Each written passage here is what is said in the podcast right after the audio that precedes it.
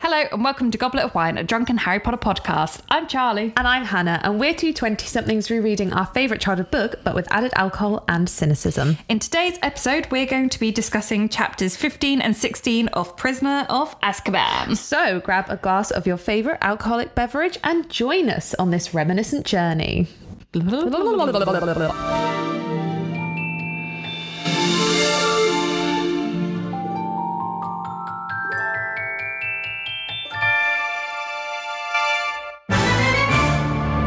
We are back.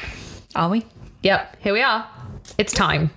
It is. How For are you? What? For what? I, uh, the podcast. It's podcasting time. Is it? Stop, please. Where am I? You're embarrassing us. But it's time for chapter 15, the Quidditch final. It is. Great. But why are you saying that? We need to do that. because I'm telling them what's coming up. I don't know. I've forgotten how to podcast. I've been away one week and I forgot how to podcast. I've forgotten who I am. Same. Charlie, how have you been? yeah, fine. Great. You? Good. I've been to Prague. Uh, You may have mentioned once or twice. To you, not to the podcast. She went to Prague. There was castles. There was cheap booze. She drank absinthe. How was that? Oh, it was better than I learnt something. The way we did it was a mixture of the French and the Bohemian way. Oh, the French Bohemians. The French Bohemian, if you will, the Bohemian way doesn't contain water.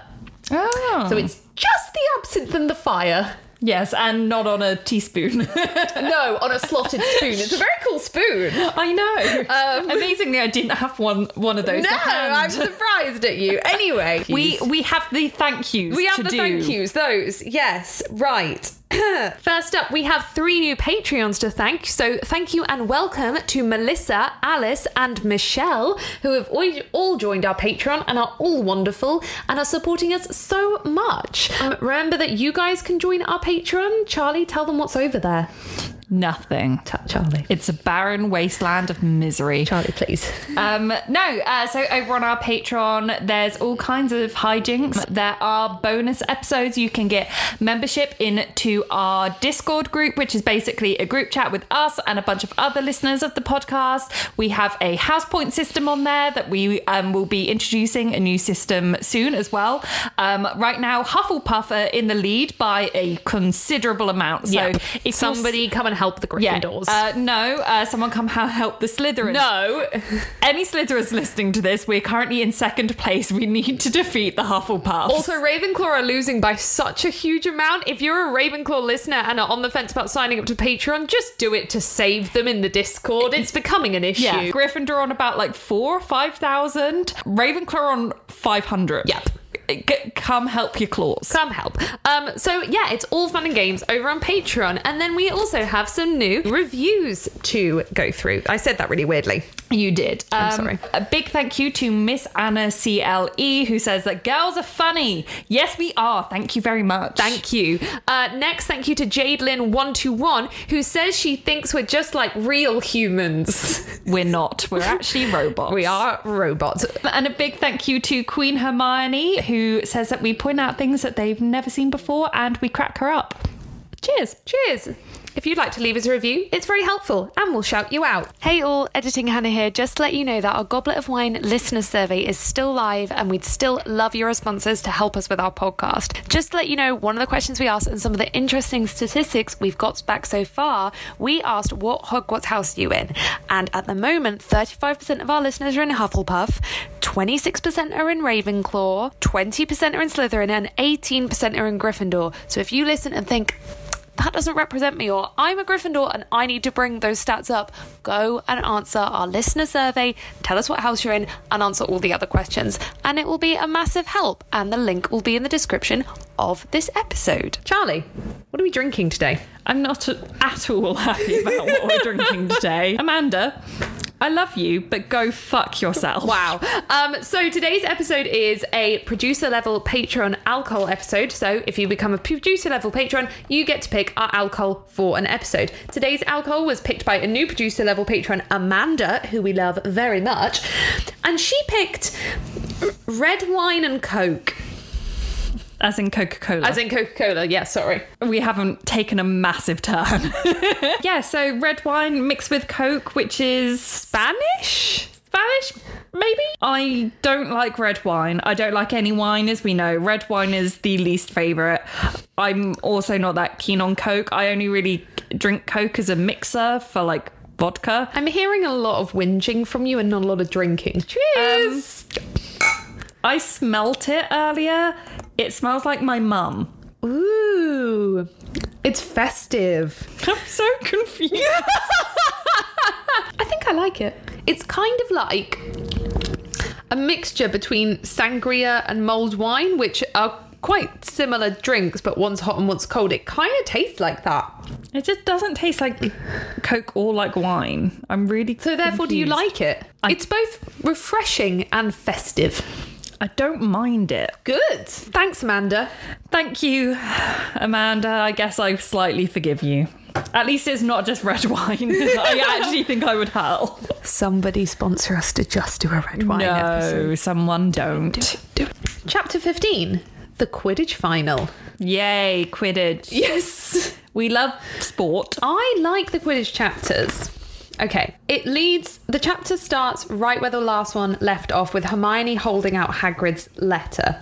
And can, I have an immediate question for Oh, the God. podcast. I have an immediate question. I've heard rumours that American copies of the book have the letters that people write as letters, as in, like, they, they make it look like a letter with handwriting and apparently tear splodges where Hagrid's been crying. Oh, Can someone confirm this? I don't know if this is a complete rumor or whether because in our books, the English copies, letters are just written in italics, aren't they? They don't. They're not. They're not made to look like Yeah. a letter. Um, so can someone tell me that? And if you live in a country that isn't America, tell me what your copies look like. Send me pictures. I love that shit. She does. I do. God, I feel like with the only Harry Potter podcast that spends such a considerable amount of time talking about the differences between different countries' editions. Some, if I find it fascinating, someone else out there does too. Sure. So the letter says that Hagrid and Buckbeak have lost the trial, and Hermione mentions an appeal, and Ron immediately says that this time he'll help. Yes. It's just Good. good. The bare fucking minimum. Well, ha- R- the- Harry doesn't suggest this. Harry's just like, okay, yeah, Harry's like, well, I'm, I've got Quidditch. Yeah, I'm kind of so busy, but Ron- I'm really busy. But, But this is Uh, Ron, also have fun. Ron building the, the bridge back to Hermione. Yeah. He's like, okay, I'll help. And it's one of those like moments where Ron, all of his mistakes, he still just comes through in the end. Like in the end, he makes the right decision. And Yeah. him doing this then therefore Hermi- leads Hermione to say sorry. Yeah, And that fucking Crookshanks finally. might have eaten Scabbers. So they both just finally do what they needed to do. They finally just communicate. Yep. And then Hermione tries to hug him. Yeah. And it's hilarious. He's just like, oh my God A woman is a touching woman me. is touching me. I'll just pat her head. Draco keeps laughing at the fact that Hagrid's crying because he is a fucking cunt. That was lovely. Yeah, I mean, he is. he is horrible. He's Like, absolutely horrible. That's just vile, and it, and it's horrible as well because it like no matter even if you really didn't like someone, if they were like upset over like their pet being put to death. but like- like Malfoy caused the pet being put to death. Malfoy's Yeah. behind the dead pet. yeah, but like you you wouldn't even if you didn't like someone, you wouldn't laugh about that. But I think he laughs about it because he doesn't see Hagrid as human. No, Like, he doesn't. he sees him as, like, a thing. Yeah, he just constantly calls him like a blubbering moron and stuff like that. Yeah. Um, and then Draco can go fuck himself. He can, Uh, but then the best moment of of the books happen. Yes. Hermione gets sick of it, walks up to Malfoy, pulls out. No, she doesn't pull out a wand at first. That's just in the films. She just straight up slaps him round the face. yeah, she punches him. I love no, it. wait. Does she punch him or slap him? She slaps him. It doesn't matter. It's the same. It's a slap. It's it's. I, I love it. I love her. My notes are literally just caps lock.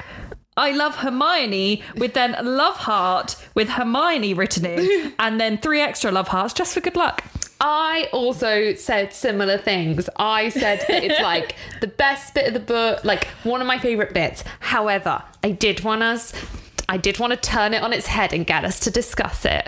Oh God! I are know. you going to try and play devil's advocate? Yes, I am. Yeah, just to irritate you. So basically, we see this as like a really empowering moment Hermione for Hermione, which is in a lot of ways, especially because Hermione has been portrayed like quite differently in the books to Ron and Harry. She has hasn't had her character developed anywhere near as much. She's a lot more two dimensional. So we kind of see it as empowering for her.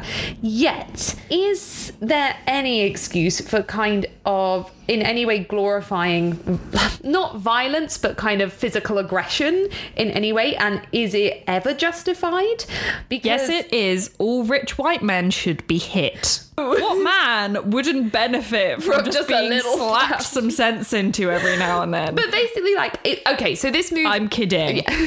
Obviously. So obviously, like this move isn't in self-defense. Malfoy is making no move to attack Hermione, but Hermione goes to attack him, and it is an amazing moment. But it's just this moment which is taken as like really feminist and cool.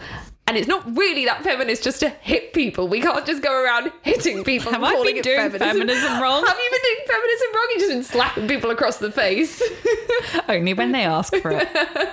it is a good point, and when you think about like when you were. 13 you wouldn't go around school punching people No. but saying that there this is in a world where everything is more extreme because Yeah. they have magic which just instantly makes the consequences of everything a lot more extreme Yeah. so it kind of makes hitting is like the tame version and in a school where they are frequently cursing each other and draco and his cronies like curse people Yeah. really being punched is the like PG-13 Yeah, it's like all- and- um Yeah, and it's also seen as like the muggle thing to do. And I think this is brought up in a later book where Harry and Fred attack Mm-hmm. Malfoy physically. And I actually just kind of realised it's really cool, maybe, that Hermione goes for a physical attack before a wand attack because she's known for how intelligent she is. But physically attacking Malfoy is the muggle way to do it. And she's muggle born. So I kind of like that she goes back to this, like, her roots of being muggle born. just like, I'm a slapper bitch. Like, no. Uh-huh, yeah she down to fight and it's also it's when you have magic you take away any kind of like physical differences Yeah. so it's quite nice that she hits him because she kind of almost if she would curse him they're sort of on more of a like level playing field in that i mean obviously she's a better witch but there's no gender element in that Yeah. like either one of them could have been better or worse or they could have been the same but she goes for hitting him where like as a man of the same age like typically he has the physical advantage Yeah, like yeah. speaking typically. So it's quite nice that she's like, I'm actually gonna, you know, choose a format where you have the upper hand, but I'm gonna choose that, and I'm still gonna fucking hit you. Mm-hmm. Yeah. like, and I love it, and I love her, and violence isn't the answer, and you should not hit people unless they Really, really ask for it. really, really ask for it, but. Draco really, really, fucking really asked, asked for it. Yeah, exactly. Exactly. I also just wanted to question: Is this the moment Ron falls in love with Hermione? Because I think it is. Uh, qu- quite potentially. I think it's the day he falls in love with her because later on she does the whole thing in divination, and then like a few days later she goes and gets the cloak from under the teacher's nose, and I'm just like, I think Yeah. this is the moment where Ron was like, "Wow." Yeah, like I've I've written in my notes later on, like this is Hermione's chapter. Yeah. like this is her week. Like she does so much. You're just like she is really fucking on one. She Yeah. has like stretched herself to her wits end, and she just kind of snaps. And Yeah. it's just I love her. I love I her. feel like she learns a lot about herself this week, and I feel like this really impacts her character going forward. Where hundred she percent. very much does kind of lose it this week, and I don't really think she ever fucking regains it Yeah. like after in the best possible way where she is a lot more not erratic is the word but Impulsive. impulsive and badass Yeah, definitely, definitely. And it's also just such a turning point for the reader. Like Hermione up until this point has been kind of typecast as as the nerdy goody two shoes, and suddenly she gets all this character development in one go, and it's just fucking awesome. Yep. So Malfoy runs away, which is the best damn thing. Like Oh. golden but amazing. They go to Charms, but Hermione disappears at the door. She was behind Harry, and then suddenly she's no longer with them, and she doesn't come to lunch either. this doesn't make sense if you were using the time turner to Yes. go back and take other Yes. classes Yes. if you because harry says that literally like they got to the doorway and she was there and then she just disappears you would just go and do that lesson and then you would go back after Okay. and But what I'm assuming is she had to go and repeat the one before. It's not about the charms lesson. It's the one they were just in was Care of Magical Creatures. And at the same time of Care of Magical Creatures, let's say she has arithmancy. So just as she walks into charms, she's like, oh shit, I need to go back and do arithmancy. So steps back to go do that. And then her present self is like, uh, what am I meant to be doing? I've forgotten, and goes up to the dormitory. Yeah, maybe. Okay. I see what you mean. It doesn't make the most sense, but I don't think she's going. I think she's d- redoing the Care of Magical Creatures hour and not the Charms hour. Okay, but I still think that going through this book, it doesn't always make a lot of sense because with her constantly disappearing and Harry and Ron noticing, surely you would prioritize that you do those first. If Harry and Ron have seen you, you wouldn't then abandon knowing that they could notice something. I mean, I think you the point is she's like, "Whoa," like Yeah. her brain is. But yeah. also like she falls asleep and that's why she misses the lessons. And this doesn't make a lot of sense to me either because if you can time travel, you can also time travel to just have more sleep. doesn't it mention she's s- specifically only allowed to use it for lessons? And I think Hermione is the kind of person that would be like, I can't use it for extra sleep. McGonagall said I can't. Yeah. I can't believe there's no point where her two selves did not cross over the same corridor. Like, I know Hogwarts is big, but Yeah. surely there are some lessons where she's crossing over the lines of herself. Potentially, yeah.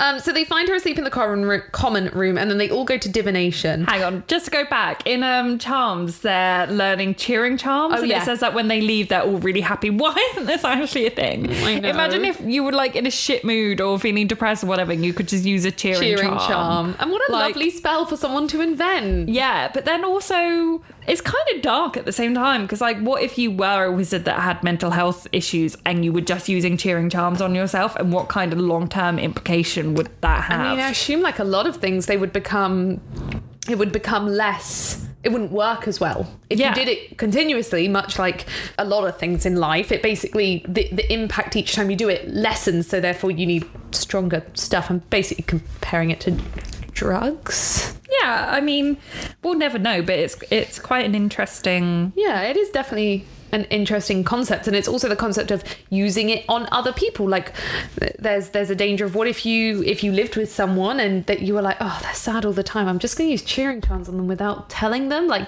that's dodgy you have to let people know you're doing these things like yeah there's definitely for a lot of things in harry potter there's very odd implications if you kind of yeah really start to think about Yeah, it's like the kind of thing you can imagine that J.K. Rowling wrote this, just thinking, oh, like it's you know, it's a charm that makes you really happy, silly and fun and Yeah. quirky, and just kind of like an offhand thing that she didn't really think about, but actually it has a lot of like implications that that kind of spell could be abused and should it be being taught to thirteen year olds Yeah. because that's quite a major thing to be magically affecting your moods. Yeah. Um, even if it is in some short, you know, it makes you essentially if it's like the spell equivalent of doing a balloon, like it's still like spell equivalent of doing a balloon you know, if it's that like momentary high, it's still you. You then shouldn't be teaching it to a thirteen-year-old. So then they go off to divination, where they are learning about crystal ball gazing. Uh, Ron predicts frog. fog. This is one of the best things in the book. Where he's like, I can see a load of mist. It's gonna be foggy tonight.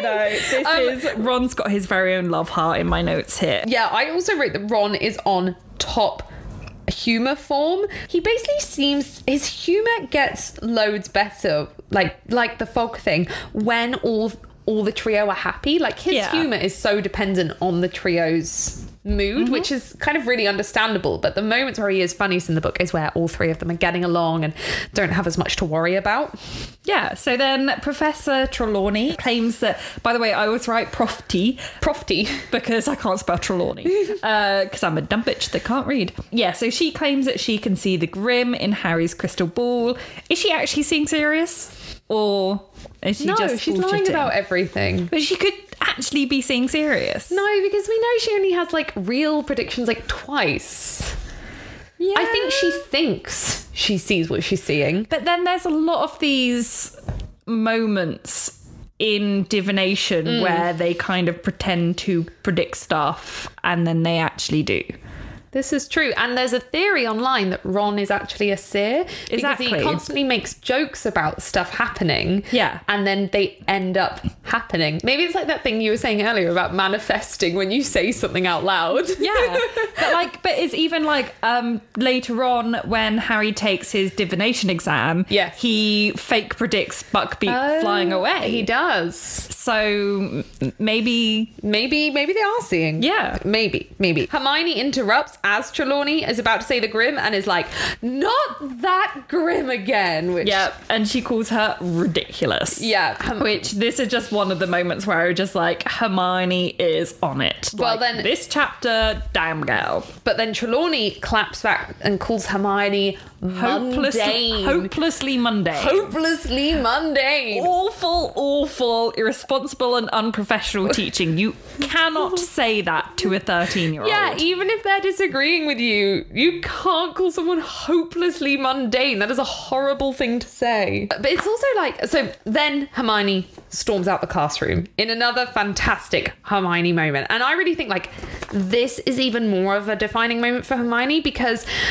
she basically defies a teacher to be in charge of her own learning. And that's really powerful considering that Hermione's favorite thing is education and learning and that's what she's about and she's this is where she's really starting to come into her own and question authority and we talk about this a lot throughout the books about how she's intelligent but she questions authority but we see that increase throughout the books and i think this is a really big turning moment for her questioning authority because she's like i don't believe in that teacher i want to learn what i want to learn so i'm going to leave Yes. she's also having a mental breakdown at this point and kind of needs a therapist Yeah, totally. Yeah. So then Harry is just being a self absorbed little shit. And I mean, kind of understandably, he's like worrying, like, can she actually see the grim? Like, am Yeah. I seeing the grim?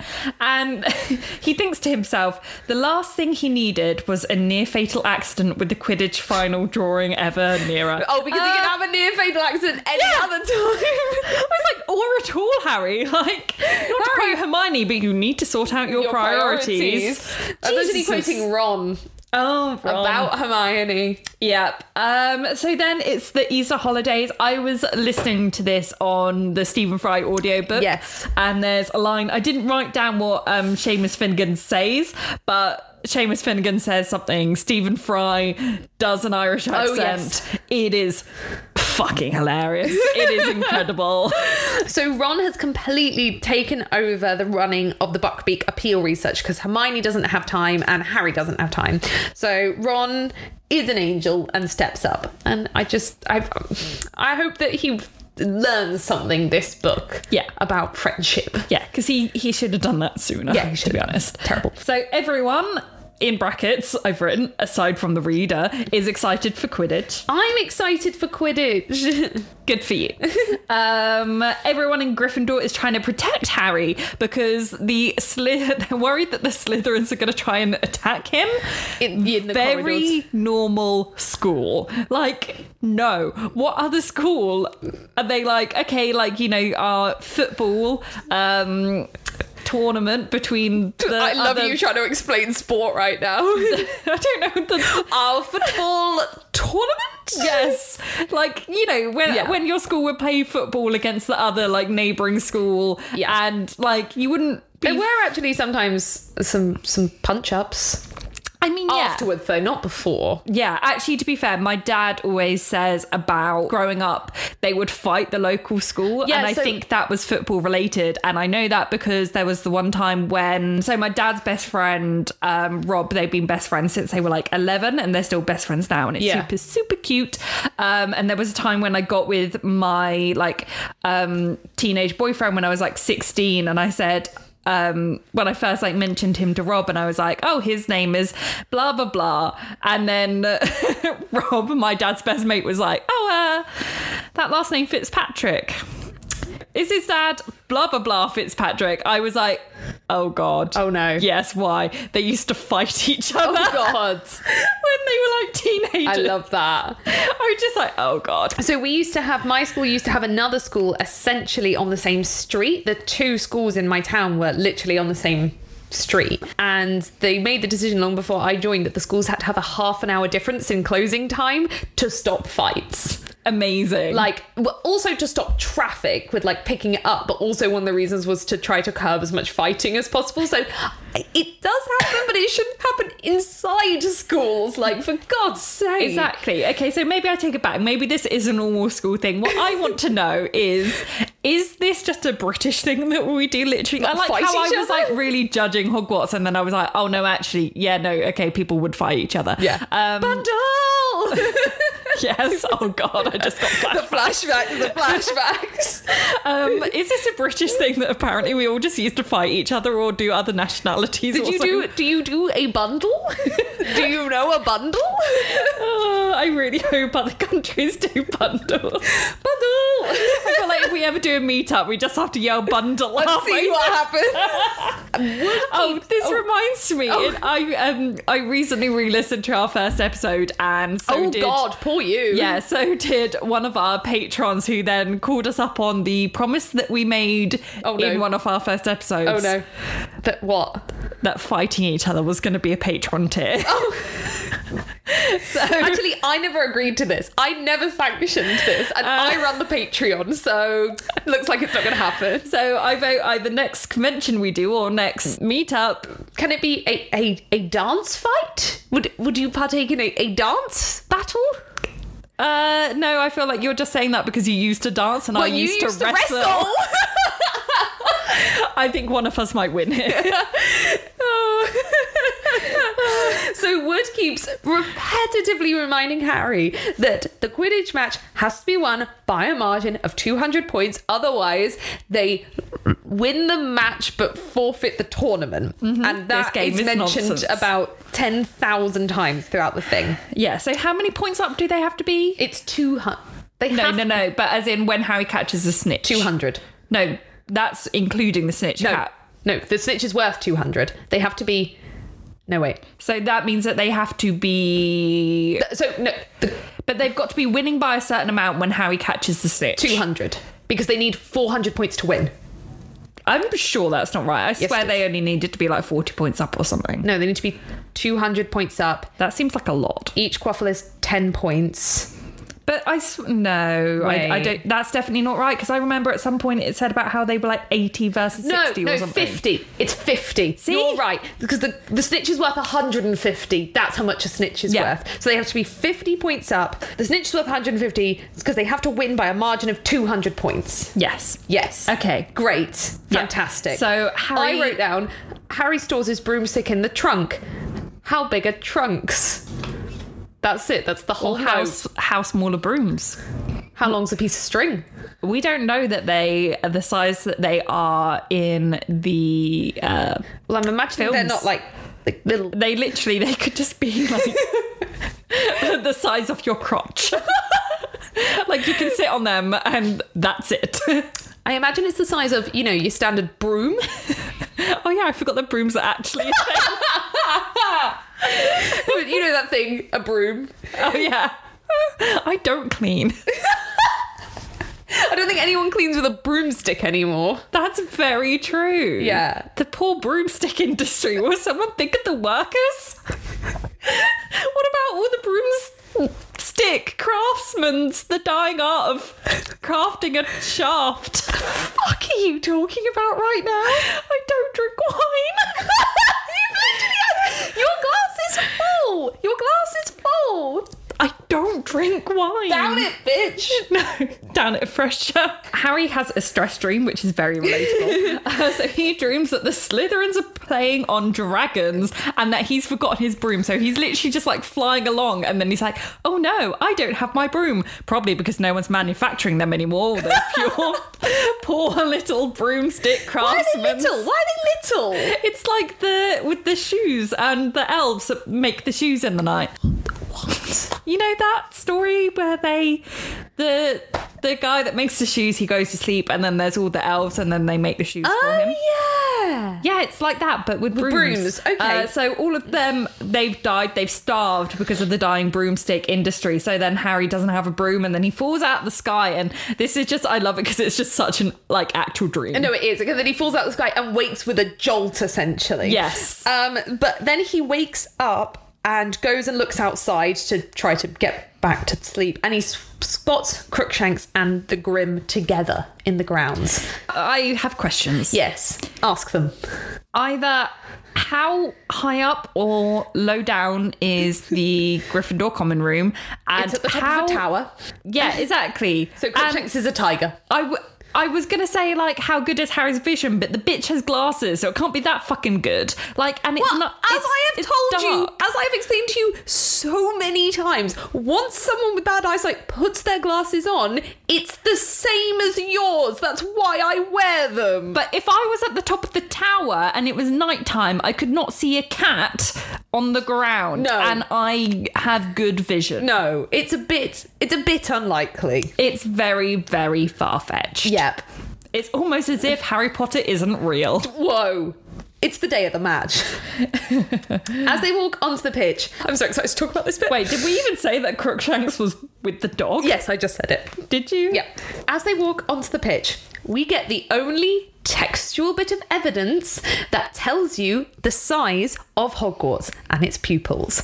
Are we ready to talk about this? So, a question that is asked a lot within the fandom is how big is Hogwarts? And there's a lot of discrepancy about it because if you just take the number of pupils from Harry's year, which is five boys, five girls, 10, 40 in the year, and then multiply it by seven years, you only get, I believe, don't quote my maths, 240 pupils.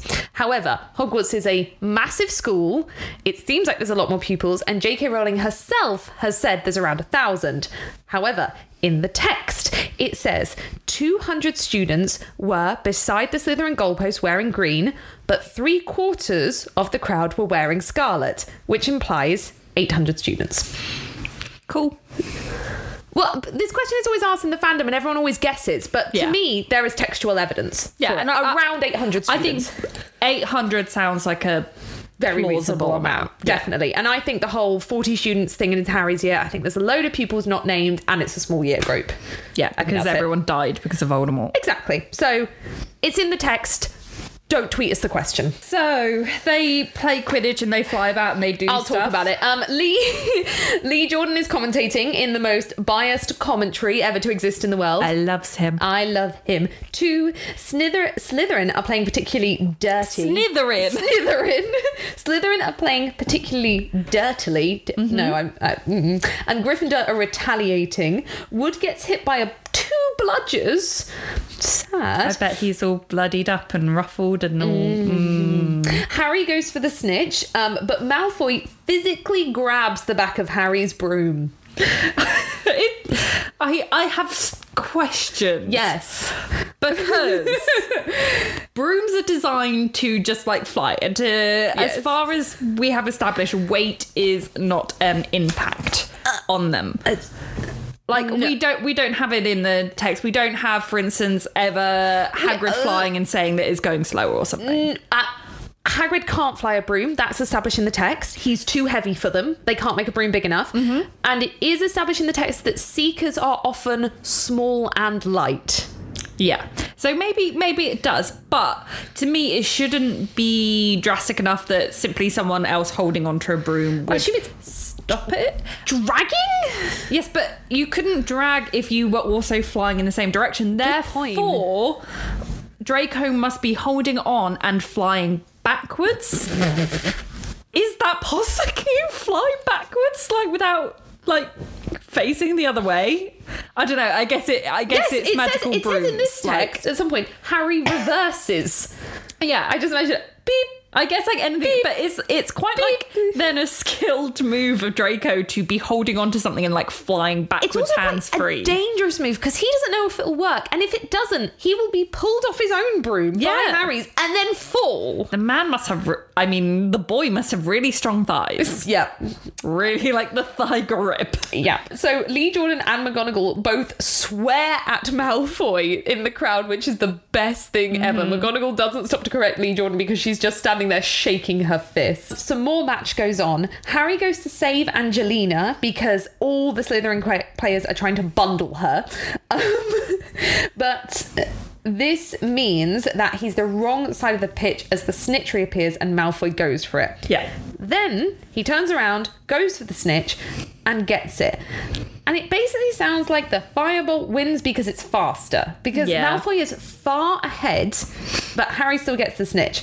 Now, I like wrote a note against this that maybe it's because Harry is also braver because he pushes the broom faster and also he takes both arms off the broom, which is a very dangerous move, I'm Yeah. guessing, whereas Malfoy doesn't do that. So he, he wins for that reason as well. But also, it's because the Firebolt is faster. Yeah, and this is why they should all be on like standard Good old- fucking brooms. Yeah. Like it makes no sense. But they win! They do, And, it's such a good moment. and Wood cries. I know. Wood's got his own little love heart in my notes for this. And I love that we get like every character's written moment of celebration. It's like Hagrid was doing this, Ron and Hermione was doing this, McGonagall was crying into a tartan scarf. Like Mm-hmm. it feels like an end of book moment, and I think it's really great because we don't get a happy end of book moment in this book, and we never really get a happy end of book moment again. Like this book is very melancholy at the end, so I think it is really nice that we have this very happy kind of like end of book moment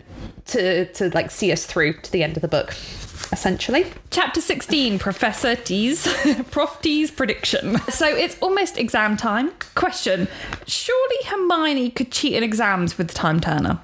So, in what way cheat so obviously she wouldn't because she's Hermione. Mm. But um, what we used to have in school is if you were in two exams at the same time, Yep. and so you could obviously only take one of them. Um, then obviously you would you couldn't just go back out and No, be you with would a be bunch kept in of people that isolation. have yeah, so you'd be in isolation. But Hermione has a time turner, so she literally could like take an exam and then go back in time and tell people. oh you mean cheat to help other people Yeah, or even like Because leave she- herself notes. hold on no Be that like- wouldn't no that wouldn't work she couldn't leave herself notes because if she is present in the exam and then at the end of it goes back in time she can't then go back to the exam knowing the answers If she like left, she could go back in time to the dormitory and leave a note on her bed, like this is in the exam. but then the exam would have already finished No, because she's gone back in time. but her body still remains present. You don't lose yourself. So there are three Hermiones walking around the school. No, she could take the exam, Right. finish the exam, go back in time, give herself a note saying this is in the Oh, physically exam. hand herself a note. Oh, or like leave it on the bed because you can't see, like you shouldn't like see yourself. ah, apart from, and this is what Neil will talk about, it's a closed loop time. Yes. So, as far as we are aware, she cannot do that because everything that happens within the timeline has already happened. Okay. Neil will go into this in a lot more detail because it scares my brain a lot. But yes, It I does, agree with you. yeah. And she could definitely help other people cheat. Yeah. But saying that, it makes no sense that she's having multiple exams on. I mean, it kind of maybe does, but also doesn't. she seems to have like a lot of exams like at the same time. Yeah.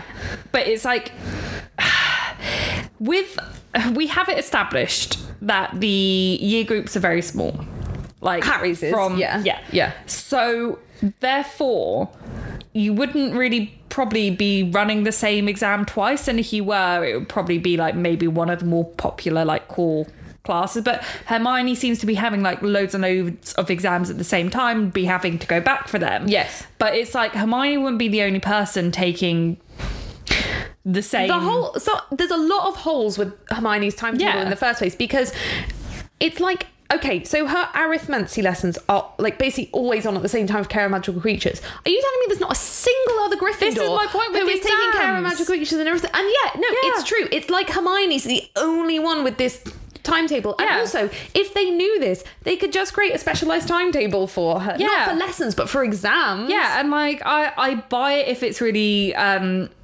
like small no i don't buy it when it's the small if it was a giant year group you could be like okay maybe they have two sets of each exam or two sets of each they also have each practical lesson exams which have to be smaller yeah but it's it's small year group so you think it wouldn't be worth it surely it, the whole thing's really confusing. Yeah. I really like that Hermione has no set excuse now for when the boys ask her about these timetable clashes. Now they're speaking to each other. So Ron is like, Are you sure your timetable's right? You've got three exams at once. And she's just like, What? Mm, mm, yes, fine. pass me a book.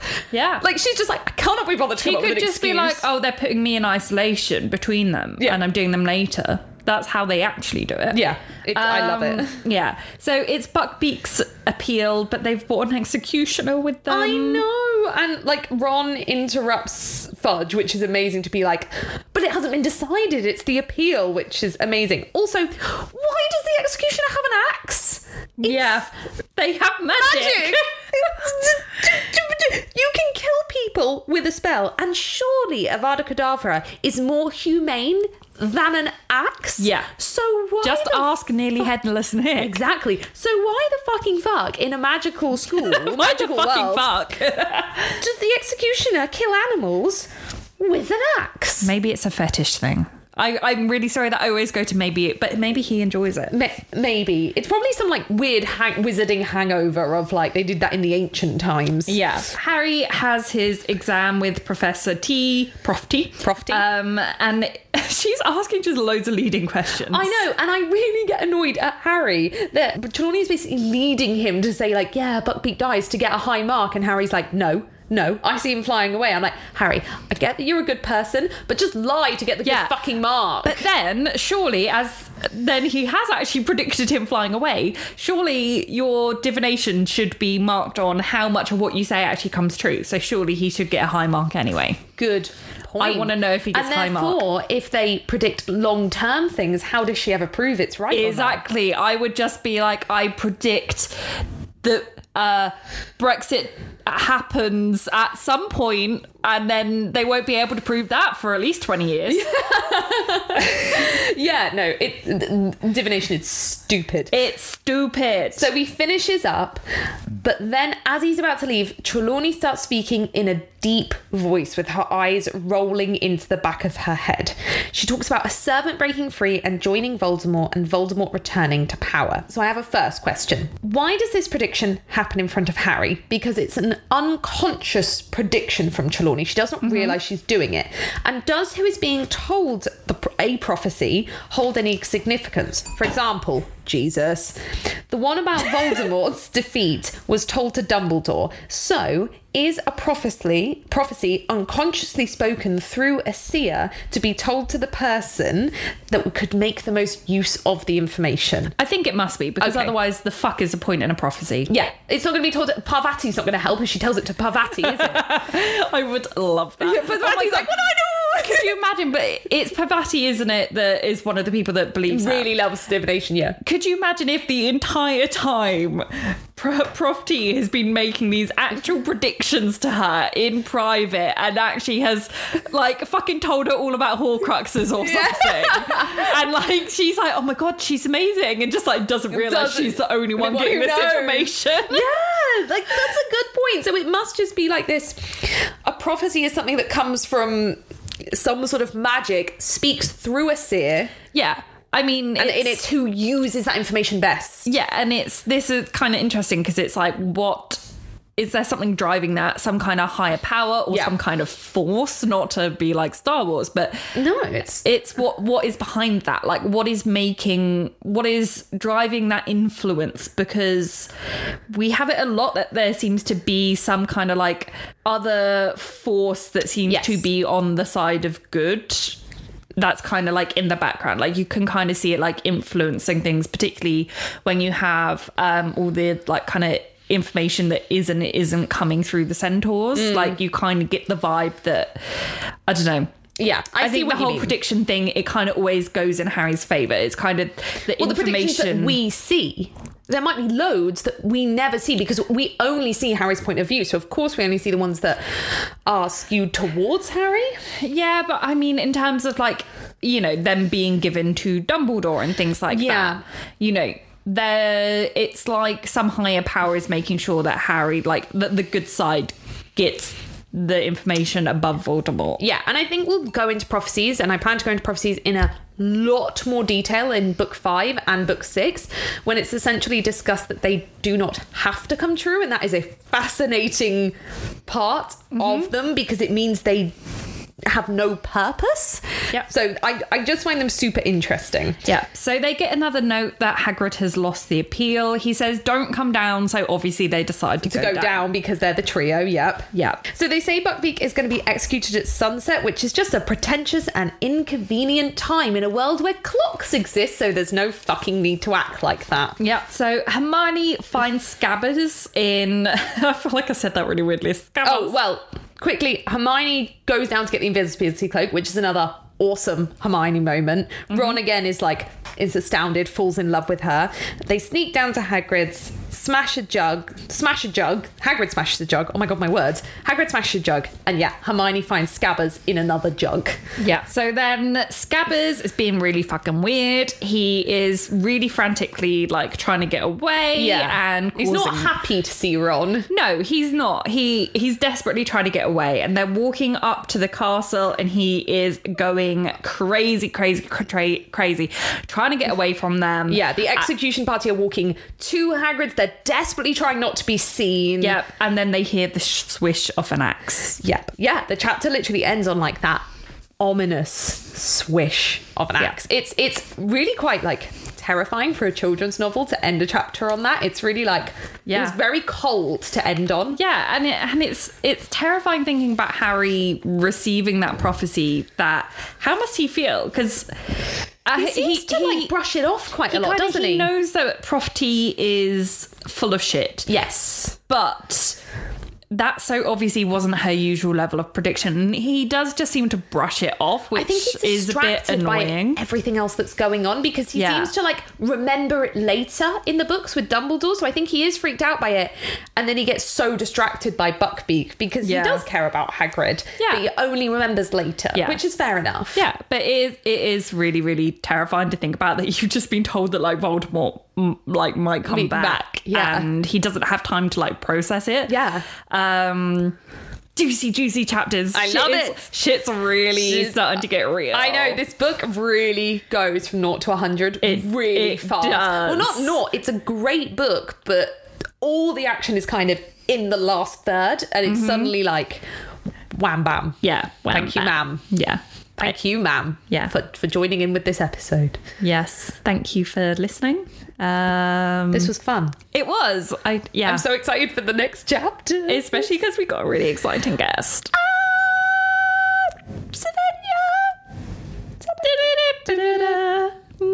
Yeah, so thank you so much for listening. Um, we will see you next time. Bye, guys. Bye. Thank you for listening to this episode of Goblet of Wine. To keep up with us in between episodes, you can find us on Twitter at Goblet of Wine Pod, on Instagram at Goblet of Wine Podcast, and on our website at www.gobletofwine.co.uk. You can also leave us a rating and review on iTunes or on Facebook. Thank you so much to our producer level patrons, Amanda, Sandra, and Danny, for their help supporting this podcast. If you'd like to support us, as well as gaining access to behind the scenes content and bonus episodes, check out our Patreon on patreon.com slash goblet of wine. Thank you so much for listening to this episode, and we'll see you in the next one. Bye.